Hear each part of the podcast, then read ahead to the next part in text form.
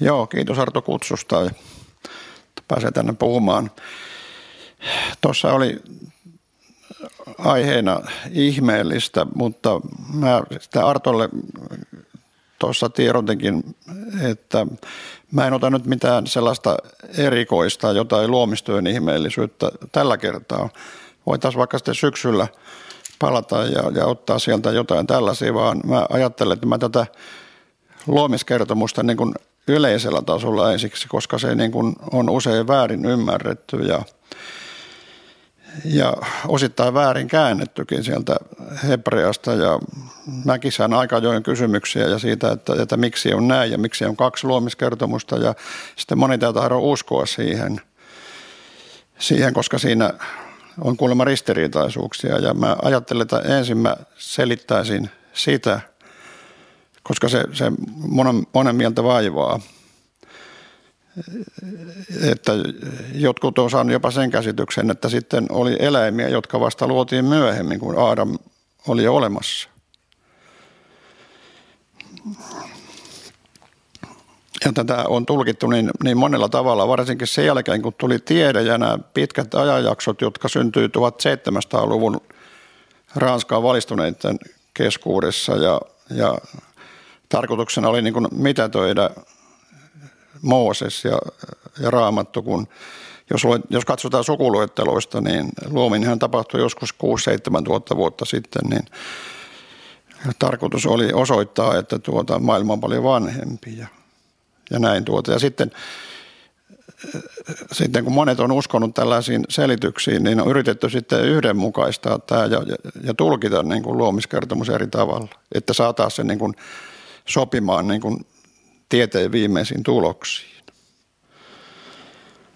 Ja, ja tuota, yksi kaikesta tässä heti alussa on sellainen yritys, mikä syntyi jo 1800-luvun alussa, kun James Hutton oli väittänyt, että, että maailma on ikivanha. Tällainen yksi niin sanottu geologi. Kun sanotaan, että alussa Jumala loi taivaat ja maan – sitten sanotaan, että ja maa oli autio ja tyhjä, on, on, luku, on jäi kaksi. Niin tähän on jo tungettu miljoonia vuosia, kun tuota Skotlannin vapaa-kirkon tällainen saarnaaja kun Thomas Kalmers muistaakseni väitti, että tämä on niin kuin väärin käännetty. Ja mä olen täällä Jyväskylässäkin kuullut tällaista tulkintaa. Jolepa yksi telekkariohjelma TV7, jossa väitetään, että tämä on väärin, että, että pitääkin, siinä lukeekin, että maa tuli autioksi ja tyhjäksi. Että se on väärin käännetty.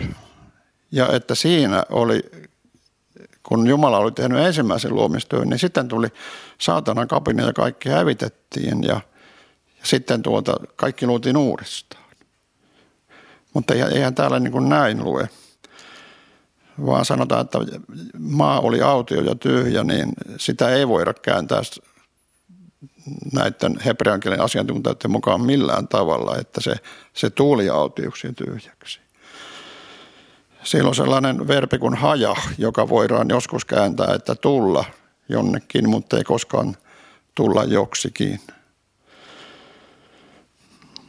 Ja siihen on koitettu näitä miljoonia vuosia sovittaa. Tämä, tämä toinen jae, se pitäisi olla, että ja maa oli autio ja tyhjä, niin se selittää sitä ensimmäistä, että alussa Herra loi taivaat ja maat ja, ja siinä vaiheessa se maa oli autio ja tyhjä. Niin tämä toinen jae selittää sitä ja maa oli autio ja tyhjä. No sitten siellä sanotaan, että tulkoon valkeus. No mikä se oli? Se ei ollut aurinko eikä kuu. Me emme tiedä. Sanotaan, että Jumala on valo. Niin sanotaan, että Jumala asuu valossa.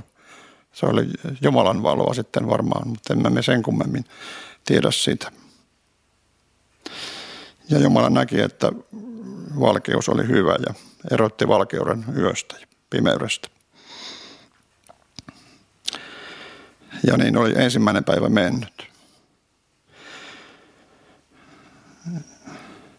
Ja täällä, täällä aina tässä luomiskertomuksessa, kun puhutaan näistä luomispäivistä, niin siellä on aina tuli oli ensimmäinen päivä ja toinen päivä. Ja sitten niiden välissä on aina ja ja ja. Niin se on, se on historiallista kerrontaa. Kun nyt monet teologit väittää nykyään, että tämä on niin täysin tällaista runoutta ja vertauskuvaa, että nämä luomispäivät tulee niin äärettömän pitkiä. Taas koetaan saada ne geologi Huttonin ja Lyölin keksimät miljoonat vuodet näihin luomispäiviin, että ne oli äärettömän pitkiä. Mutta nämä hebrean kielen asiantuntijat sanoivat aivan selvästi, että se, ne tarkoittaa 24-tuntisia päiviä. Että kun siellä on, on tuota, se on hebrean sana jom, ja se tarkoittaa päivää. Ja silloin kun siihen liitetään ensimmäinen päivä, toinen päivä ja aamu ja ilta, niin se tarkoittaa aina niin kuin sellaista tavallista päivää, eikä sitä voida tulkita miljoonaksi vuodeksi.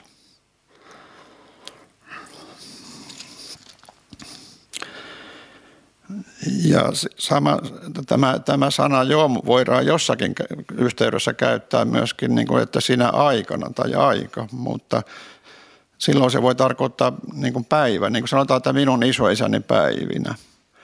Niin siinähän niin viitata 24-tuntiseen päivään.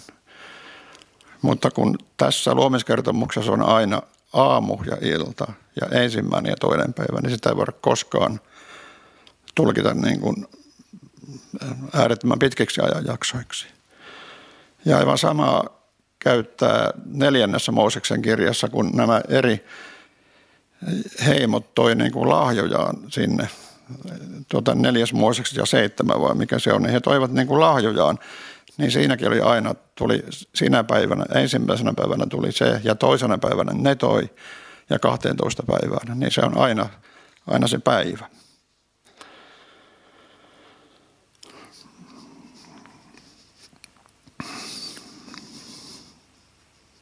Ja sitten on mielenkiintoinen, tässä voidaan mennä aivan nykykosmologiaan ja, ja todeta, että ihmeellistä, kun Jumala sanoi jakeessa kuusi, tulkoon taivaan avaruus vesien välille. Näet ensin, ensin tuota, sanotaan täällä jakeessa kaksi, että Jumalan henki liikkui vetten päällä, että oli vettä.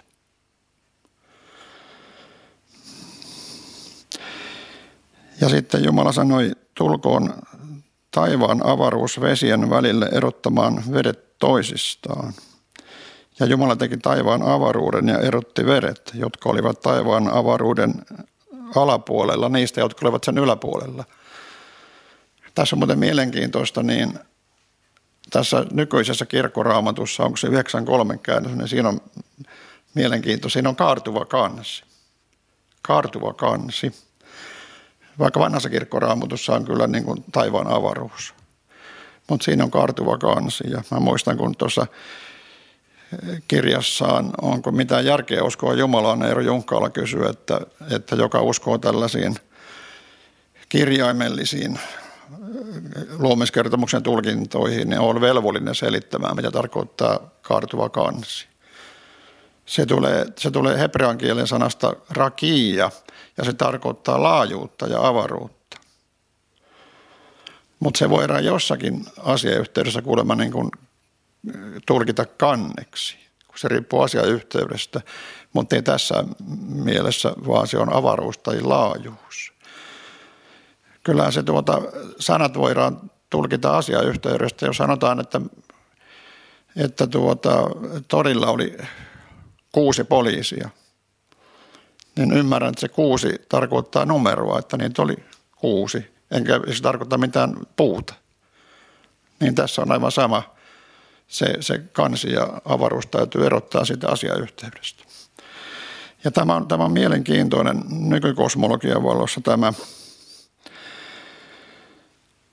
tämä, kun sanotaan, että tulkoon taivaan avaruus vesien välille erottamaan vedet toisistaan, ja Jumala teki taivaan avaruuden ja erotti veret, jotka ovat taivaan avaruuden alapuolella, siis maa, maan pinnalla – niistä vesistä, jotka ovat taivaan avaruuden yläpuolella, ja niin tapahtui.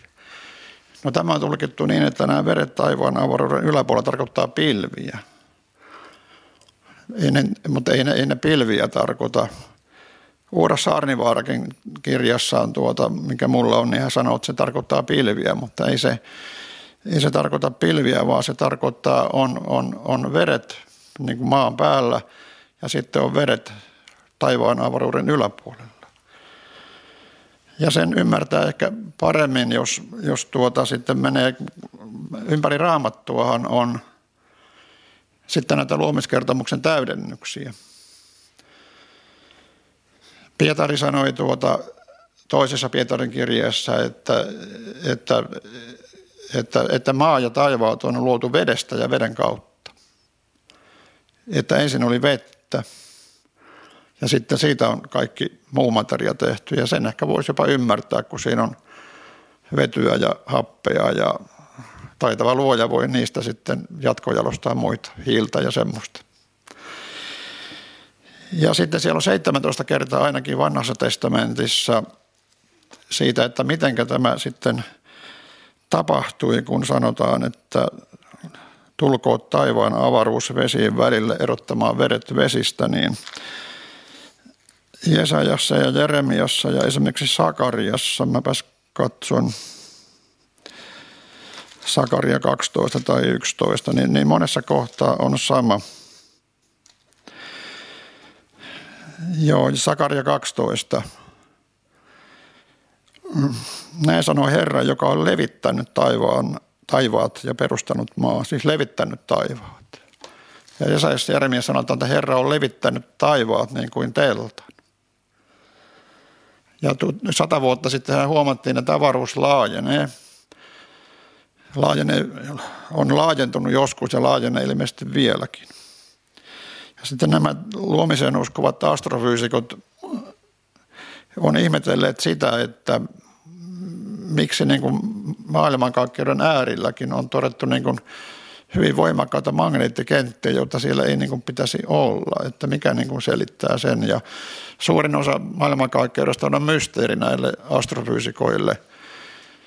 He sanoivat, että he pystyvät selittämään vain ehkä neljä prosenttia maailmankaikkeudesta. Loput on pimeitä, sanoo sitä pimeäksi aineeksi. Kukaan ei tiedä, mitä se on, mutta se ei ole normaali aine. Se ei ole vain sellaista mustaa aukkoa, vaan se on jotain muuta. Sitten puhutaan pimeästä energiasta ja nyt puhutaan pimeästä valostakin, että mikä se on. He puhuvat jopa pimeästä valosta. Niin he ovat miettineet tätä, että mitä tarkoittaa tämä, että Jumala sanoi, tulkoon taivaan avaruus vesien välille erottamaan vedet toisistaan. Ja sitten tiedetään, että vesihän on hyvin ihmeellinen molekyyli. Jos puhutaan luomistyön ihmeistä, niin vesi on ehkä niistä yksinkertainen molekyyli, joka on niin kuin hyvin suuri ihme siinä mielessä, että se on osittain sähköisesti varautunut. Sen osittainen sähköinen varaus ja siihen perustuu veren pintajännitys ja se, että se pienenä molekyylinen ei kuitenkaan haidu kovin helposti. Se pitää melkein kiehua ennen kuin se haihtuu. Ja kun se on sähköisesti varautunut, niin Michael Faraday, joka oli näitä luomiseen uskovia tiedemiehiä, keksi sähkön – niin Michael Faraday huomasi, että, tuota, että tällainen liikkuva sähkövaraus synnyttää ympäristönsä magneettikentän. Ja sitten nämä luomiseen uskovat tähtitieteilijät, niin kuin Russell Humpreus, niin on, on päätelleet, että, että maailmankaikkeudessa on näin paljon voimakkaita magneettikenttiä. Sen täytyy johtua siitä, että jossakin on valtavat määrät vettä, joka on niin kuin liikkeessä. Ja ovat arvioineet, että että tämä veret taivaan avaruuden päällä, ne on sitä, mihinkä maailmankaikkous päättyy, että siellä on vettä ja ne aiheuttaa ne magneettikentät. Että ne ei ole mitään pilviä, vaan ne on taivaan avaruuden päällä olevia, olevaa vettä, joka ei varmaan ole niin kuin nestemäistä, vaan se on jotain jäähielettä tai rakeita. Ja että se selittää nämä magneettikentät ja selittää myös sen, että mikä, mikä on tämä, nämä vedet. Ja, ja sen, että tuota luomistyön yhteydessä Herra niin kuin levitti taivaat. Että ensin, ensin luotiin, raamatussahan puhutaan monista taivaista, on taivaat niin monikossa.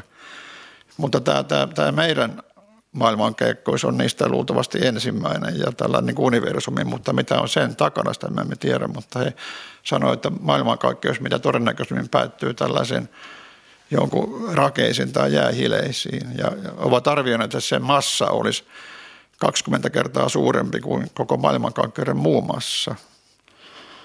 Mutta se ei ole sitä pimeää ainetta, mitä, mitä astrofyysikot niin esittää, mutta koska se on niin mysteerisen maailmankaikkeus, niin tämä voi olla niin kuin yksi selitys sille, että tuota, tälle maailmankaikkeuden mysteerille. Ja hyvin ihmeellistä on siinä, mitä jo Einstein ihmetteli tästä universumista. Ja alettiin puhua hienosäädöstä, kun, kun Einstein keksi suhteellisuusteorian. Newton oli ensin keksinyt tämän painovoimalaa ja tiedetään, että kappaleet vetää toisiaan puoleensa.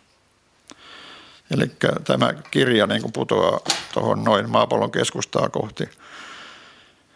Niin Einsteinkin jo mietti, että minkä takia maailmankaikkeus niin kuin romahda kasaan, koska nämä kaikki taivaan kappaleet vetää toisiaan puoleensa, niin jos ne on ollut olemassa pitkiä aikoja, niin sen pitäisi, niin kuin, niiden kappaleiden pitäisi vetää toisiansa puoleensa ja maailmankaikkeuden pitäisi romahtaa sellaiseksi yhdeksi isoksi mustaksi aukoksi. Ja hän tuolta jopa laski sellaisen kosmologisen vakion, vakion että on joku toinen voima, joka niin kuin vetää niitä erilleen. Ja sitten on niin kuin tasapainossa. On vetovoima, mutta sen kumoaa niin kuin antipainovoima. Ja hän oli laskenut sille hyvin tarkan arvonkin. Kun ne sitten tuolta 20-luvulla huomattiin, että avaruus laajenee. Ja se on varmaan jälkikaikuja sitten luomistyöstä, kun sanotaan, että, että Herra levitti taivaat ja maat, niin se on täysin sopusoinnossa näiden havaintojen kanssa, että avaruus laajenee. Ja se on laajentunut jossakin välissä luultavasti luomisviikon aikana hyvin nopeasti mutta sen täytyy edelleenkin laajentua, koska muuten tämä romahtaisi kasaan. Kasaan. Ja se on laskettu tämä, tämä hienosäätö, mistä voisi pitää sitten erilaisia esitelmiä vaikka kuinka paljon. Niin se on niin tarkkaa laskettu. Mä en muista kuinka se oli, oliko se 300 desimaalin tarkkuudella vai mitä, mitä pitää olla se avaruuden nykyinen laajentuminen. Että se just niin kuin komaa sen painovoiman, että ei romahda kasaan. Se on aivan sama niin kuin kun maapallo kiertää aurinkoa – no tällä etäisyydellä, missä ollaan, niin se pitää kiertää sitä juuri tietyllä nopeudella, että se keskipakovoima kumoaa sen auringon vetovoiman. Ne täytyy olla justiin tasapainossa. Ja mitä lähempänä aurinkoa ollaan, niin kuin Merkurius, niin se kiertää paljon nopeammin. Jupiter taas kestää monta vuotta, kun se kiertää auringon ympäri, koska se vetovoima on heikompi. Niin silloin se keskipakousvoimakin pitää olla heikompi. Ja näin, nämä on kaikki niin kuin tasapainossa.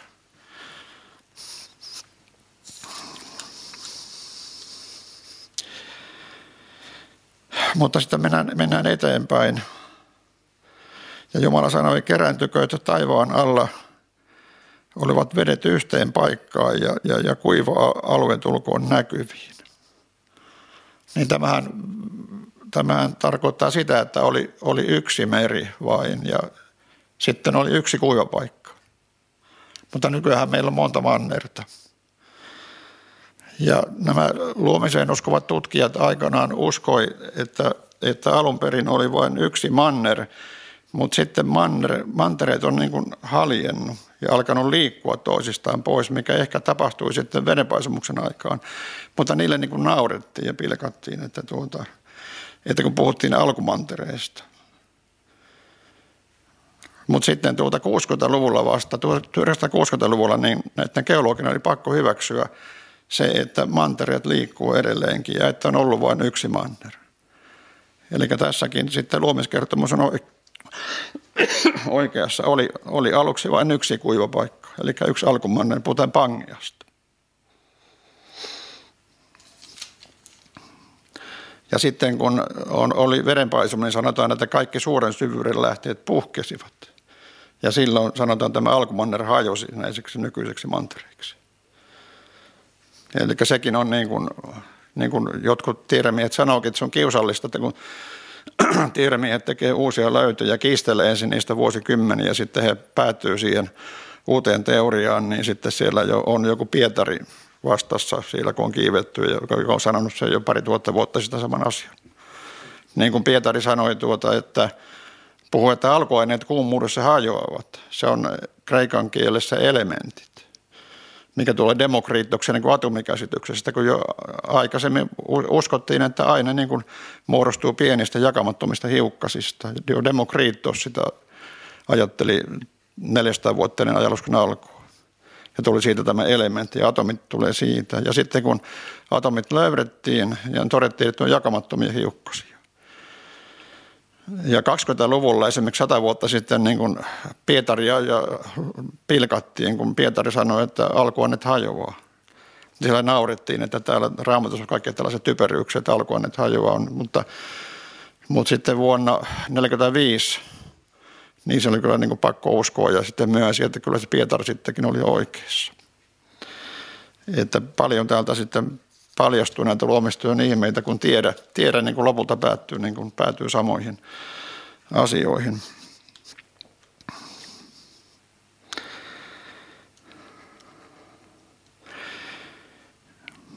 Joo. Sitten mielenkiintoista, kun kolmantena päivänä Jumala sanoi, että – näin, että tuottakoon maa kasvillisuutta ja siemeniä ja ruohoa ja hedelmäpuita ja näin ja kasvit. Ja sitten tuota aurinko ja kuu luotiin vasta neljäntenä päivänä ja tähdet. No sitten sanotaan, että no, no mitenkä tuota on mahdollista sitten kasveja kasvoi ennemmin, mutta siellähän oli jo valo luotu sitten siinä ensimmäisenä luomuspäivänä. Mutta sitten tällainen tuota kertomus, kun jotka väittää, että nämä luomispäivät olikin hyvin pitkiä ajanjaksoja. Kun he vetoavat muun muassa siihen, että kun Pietarihan siellä sanoo, että, että Herran silmissä tuhat vuotta on niin kuin yksi päivä ja yksi päivä on niin kuin tuhat vuotta. Mutta huomatkaa, siinä on vertaus. Ei se tarkoita sitä, että, että yksi päivä on yhtä kuin tuhat vuotta, vaan se, siellä sanotaan kuin. Se on vertaus, niin kuin psalmissakin on, että Jumalan silmissä tuhat vuotta on niin kuin öinen vartiohetki. Mutta se, se, on, se, on, se on vertaus. Se se ei tarkoita sitä, että se, se yksi päivä tarkoittaakin luomisessa tuhatta vuotta, vaan se on, se on niin kuin kuin. Eikä sanota, että, että on yhtä kuin. Mutta jos me ajatellaan, että luomispäivät oli hirveän pitkiä, niin miten me sitten selitetään – että oli ensin kasveja ja miljoonia vuosia, eikä ollut aurinkoa ollenkaan.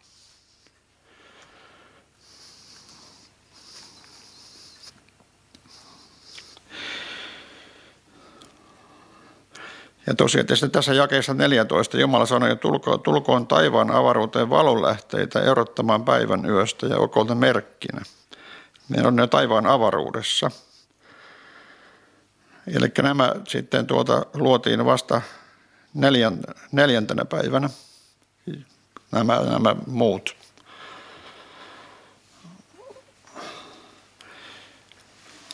Ja sitten kysytään, että, että minkä takia sitten voidaan nähdä tuota, kun me sanotaan nykyään, että on, on, on tähtiä tuolla miljoonien valovuosien päässä, niin, ja, niin kuinka me voidaan nähdä sitten ne tähdet jos se valo on lähtenyt sieltä miljoonia vuosia sitten, vaikka jos kaikki onkin vain 6000 vuotta vanhaa, että se on niin kuin täysin ristiriidassa, niin tähänkin tuota, tähän keksi ensimmäisenä selityksen tällainen israelilainen fyysikko, joka oli täysin niin kuin maallikko, siis ei ollut mikään kreationisti, niin Moshe Karmel, niin hän oli miettinyt kuitenkin tätä luomiskertomusta ja, ja, ja, ja tuota Einsteinin suhteellisuusteoriaa.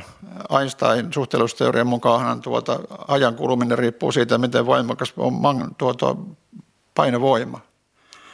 Satelliiteissa aika kuluu nopeammin kuin maan päällä, koska siellä painovoima on pienempi. Ja nämä GPS-satelliitit, niin täytyy ottaa huomioon se aikaero – että jos, jos siellä kellot kävis yhtä hitaasti kuin täällä, niin se heittää se paikan useita satoja metriä maastossa.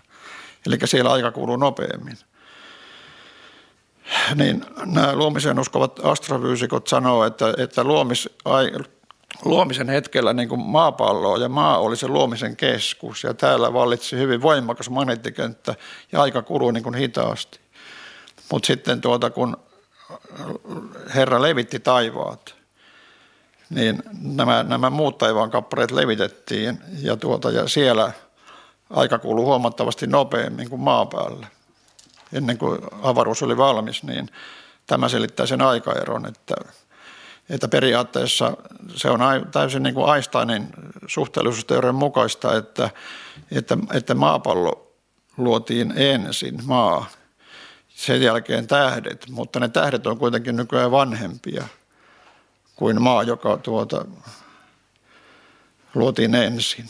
Eli se, joka syntyi ensin, on kuitenkin tavallaan nuorempi kuin ne, jotka syntyy myöhemmin, niin se on, se on täysin Einsteinin suhtelusta yhden mukaista, että siellä painovoimakenttä niin kuin maailmankaikkeuden äärillä oli paljon pienempi kuin täällä luomisen keskuksessa maapallolla, mutta mä en niitä yhtälöitä ymmärrä ymmärrä tuota, mä oon niin maalikko siinä, mutta tällaisen kuin Russell Humphreys ja se tämä Carmel, tämä Israelin fyysikko ja John Hartnett esimerkiksi on laskenut niitä, niitä mutta siitä on erilaisia malleja.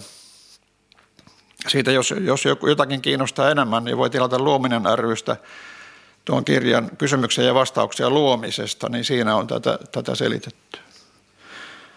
Mutta se on aika yleinen kysymys, että tosiaan, että miten voidaan tosiaan tosiaan tuota, jos maailmankaikkeus on nuori, niin voidaan nähdä tuota tähtien valoa miljoonien vuosien takaa. Mutta se sopii täysin tähän Einsteinin suhteellisuusteoriaan. Ja siinäkin on tiede tullut sitten tavallaan, tavallaan niin kuin vastaan.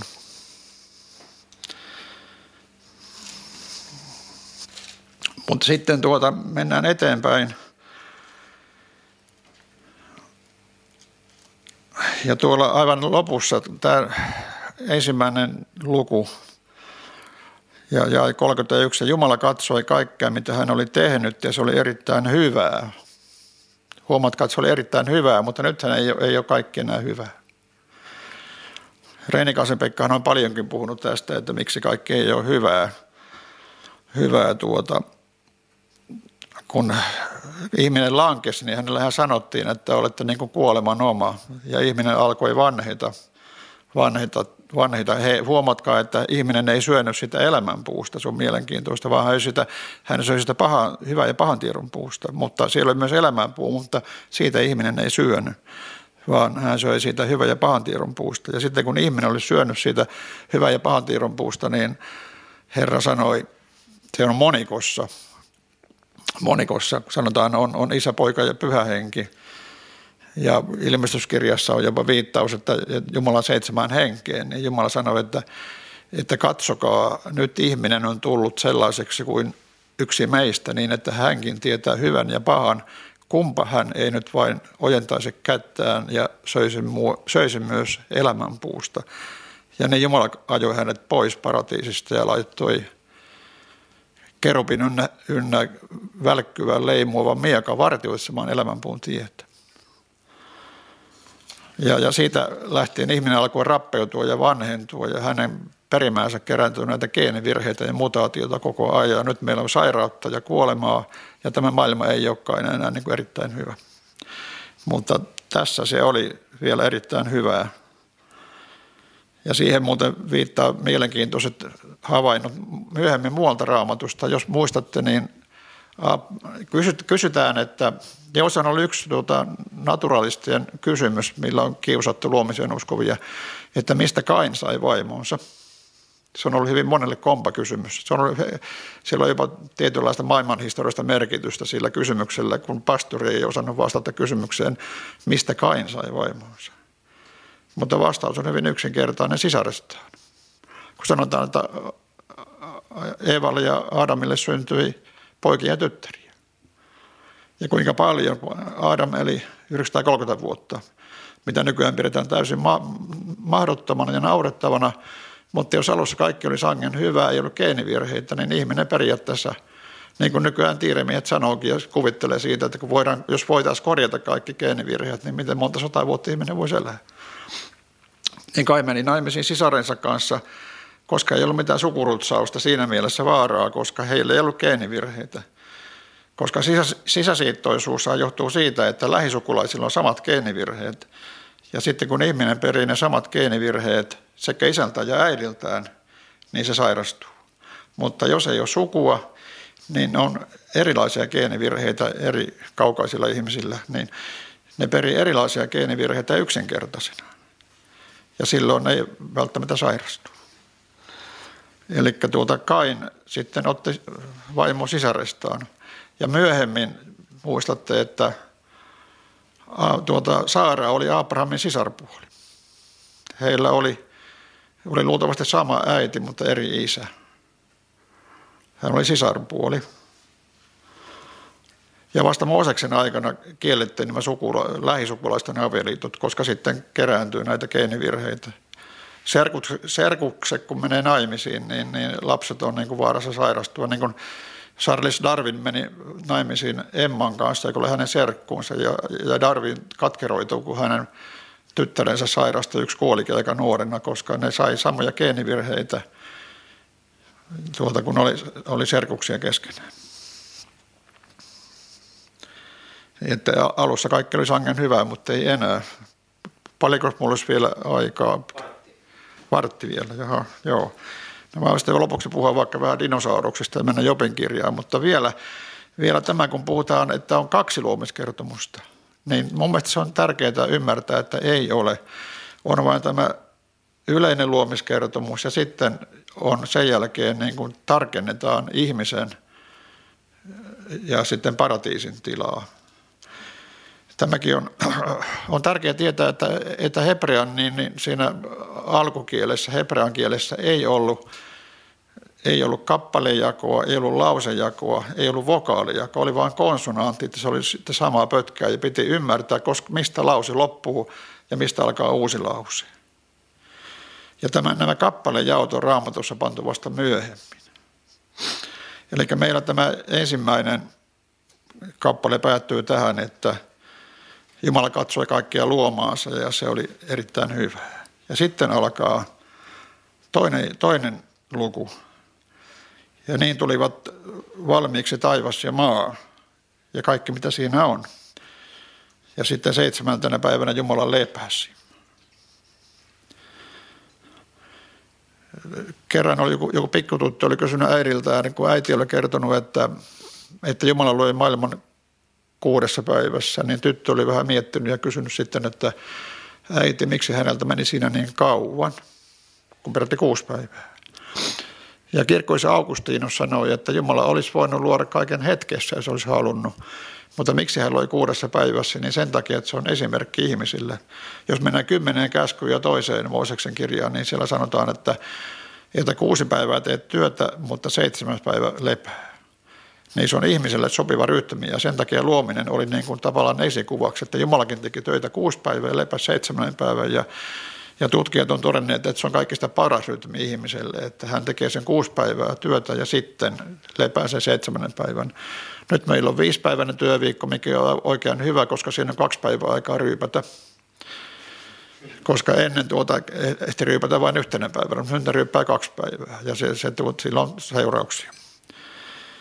Ja sitten tuota, Ranskan suuren vallankumouksen yhteydessä yritettiin kristinusko kokonaan kitkeä ja Ranskassa siirryttiin kymmenen päiväisen työviikkoon. No se ei kauaa menestynyt, kun ihmiset rupesivat valittamaan, että ei jaksa tehdä kymmentä päivää peräkkäin. Ja oli kun on paljon juhtia, jotka niin kuin jopa menehtyi, kun niillä teetettiin raakaasti työtä kymmenen päivää, kun se juhtakin pitää levätä, niin kuin sanotaan luomista, tai tuossa kymmenessä käskyssä. Niin, mutta sitten tosiaan tämä, tämä toinen, toinen luku, niin tämä toinen luku pitäisi oikeastaan alkaa vasta tästä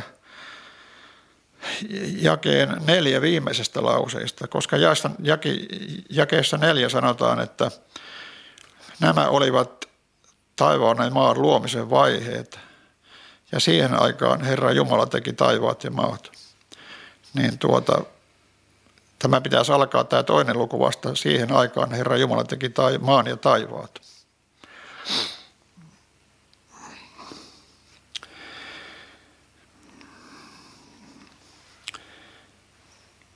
Ja tämä, tuota, tämä Hetkinen, kuulutaanko nyt mä katson tuolta, joo. Tämä, tämä neljännen jake, viime, ensimmäinen lause, nämä olivat taivaan ja maan luomisen vaiheet. Niin tämä, tämä on niin kuin kolofoni, tämä viittaa siihen, mitä on kerrottu. Sitä puhutaan, se on niin kuin, sanotaan, kun uutisten lukija on lukenut uutisen, niin hän sanoo, että tässäpä olivat tämän illan uutiset. Mutta esimerkiksi vanhassa kirkkoraamatussa tämä on muistaakseni käännetty niin tämä jae neljä luvusta kaksi, että nämä ovat maa- ja taivaan luomisen vaiheet, siis presensissä ovat. Ja se on periaatteessa käännetty aivan oikein, sillä näissä lähi muinaisissa kielissä oli tapana, kun tehdään loppuyhteenveto tapahtuneesta.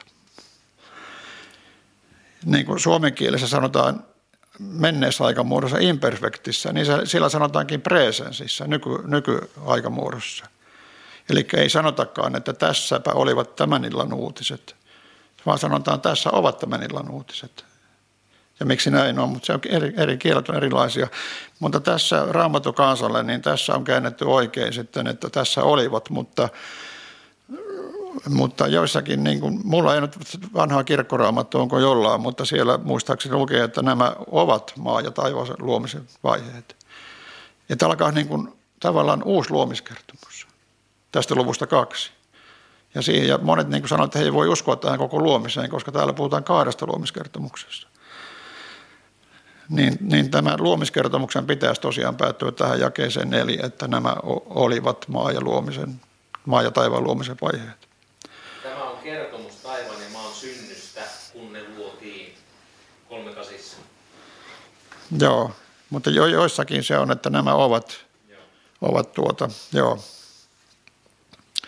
No niin, ja sitten tuota, tästä jakeen neljä viimeisestä lauseesta, siihen aikaan kun Herra Jumala teki maan ja taivaat, niin ei ollut maan päällä yhtään pensasta eikä, eikä kerralla kasvanut yhtään kasvaja. Niin tämä on tällainen sitten täydentävä kertomus tuolta paratiisista ja ihmisestä, ihmisen luomisesta.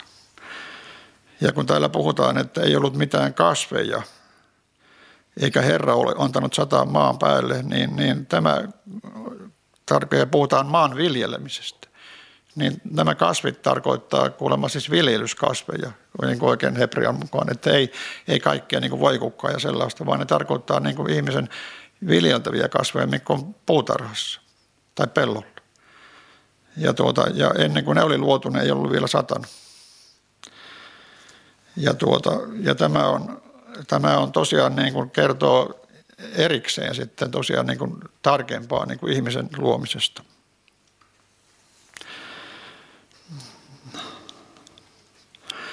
Niin joo, se onkin tuolla jakeessa 19.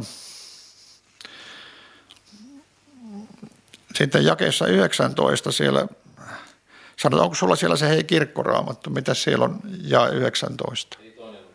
Toinen luku ja 19.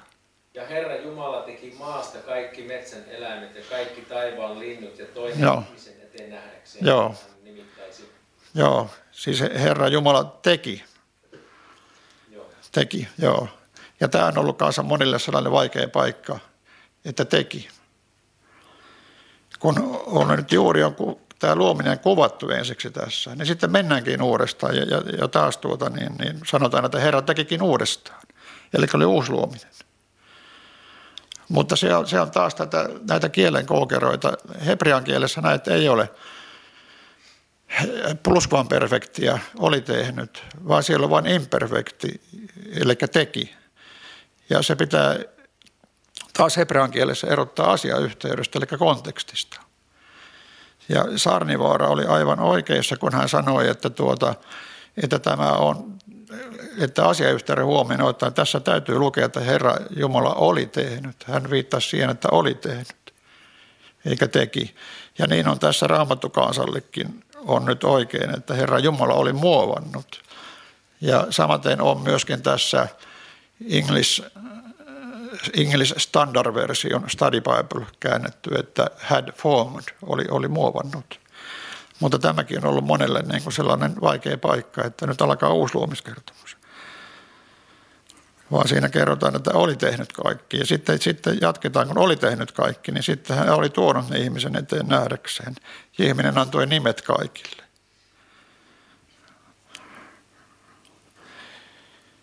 Ja sitten, sitten tuota, tämäkin on mielenkiintoista, kun sanotaan, että, että miten ihmeessä niin Aadam sitten saattoi antaa nimet kaikille eläimille, kun niitähän on, lajejahan nykyään laskettu peräti kaksi miljoonaa. Että millä Aadam olisi pystynyt ne nimeämään, mutta tässä oli vain ensiksi karjan eläimet ja taivaan linnut ja villieläimet. Ja siinä taas kun meillä, meidän, meidän tuota luomiskertomuksessa sanotaan, että Herra teki lajinsa mukaan. Näin. Kaikki niin kuin luotiin lajinsa mukaan. Mutta hebrean kielessä ei ole tällaista lajia, vaan se käyttää sanaa min, loi tietyn tyyppisiä eläimiä. Ja englannin kielessä on aivan oikein, että according to its kind, eli, eli sen ja sen tapaisia eläimiä. Siinä viitataan suurempiin eläinryhmiin, ei niin kuin lajeihin. Nämä, nämä lajit on syntynyt, eriytynyt vasta myöhemmin, kun Darwinkin kirjoitti kirjassaan lajien synty, niin näistä Kalapakkosaarten sirkuista, niin ne on tuonta yhdestä kantalajista eriytynyt myöhemmin. Niillä on laaja perimä, ja ne on myöhemmin, kun olosuhteet on muunnellut, niitä on sopeutunut erilaisiin olosuhteisiin, syntyy erilaisia sirkkulajeja, on syntynyt erilaisia nautaeläimiä, erilaisia koiraeläimiä suresta. Niin näitä, näitä alkuperäisiä luotuja selkärankaisia on ajateltu, että niitä on ollut vain muutama tuhat. Ja niistä on sitten myöhemmin eriytynyt kaikki nämä, nämä niin kuin koirarotuja me tiedetään oli yli 500 ja kaikki koirat on polveutunut suresta ja myöskin kojotti ja kettu luultavasti ja sakaalit ja nämä on, on alku, alku, alkukoira on ollut jonkinlainen susi. Ja niillä on ollut sama perimä, iso perimä. Sitten kun on hajautunut myöhemmin, niin osa perimää on kar- eikä ne voi enää niin kuin palautua sudeksi. Niin Adamilla ei ollut loppujen lopuksi niin paljon nimettävää niitä siinä vaiheessa kuin mitä nyt olisi sitten. Siinä menisi päivä, kun nykyäänkin nimeäisi kaikki koirarodut jo tänä päivänä. Niitä ei ollut silloin. Niin kuin ei ole niitä Darwinin erilaisia peippuja tai sirkkujakaan. Se oli vain yksi koiraeläin ja oli luultavasti yksi kissaeläin. Kissaeläimiä on nykyään vaikka kuinka paljon, mutta ne kaikki pystyy risteytymään keskenään. Siis kaikki maapallolla nykyään elävät kissaeläimet risteytyy keskenään, eli lisääntyy. Eli on alun perin, niillä on sama kantamuoto, yksi kissaeläin, jonka Jumala alussa loi sen kissaeläimen, alkuperäisen parin. Ja näin ollen ne mahtui myös Noan arkeen, koska niitä oli niin vähän. Eli tämä on niin kuin tällaista, tällaista yleistä, että mitä tästä luomiskertomuksesta, että en tiedä selviskö, mutta, mutta näitä, mitä mä oon lukenut paljon ja multakin ihmiset kysynyt, että he voi tätä hyväksyä, tätä luomiskertomusta, kun on, on, on kaksi niin kuin luomiskertomusta ja, ja näin ja siis tällä tavalla.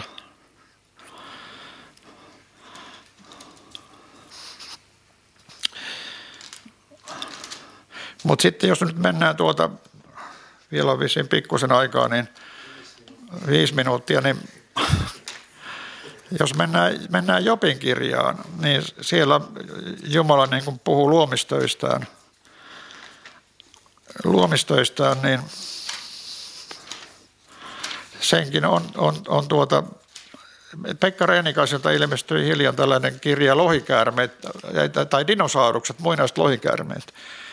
Niin tässähän Herra kuvaa Jopille, siis eläimiä, mitä Job on tavannut, mitä hän tuntee.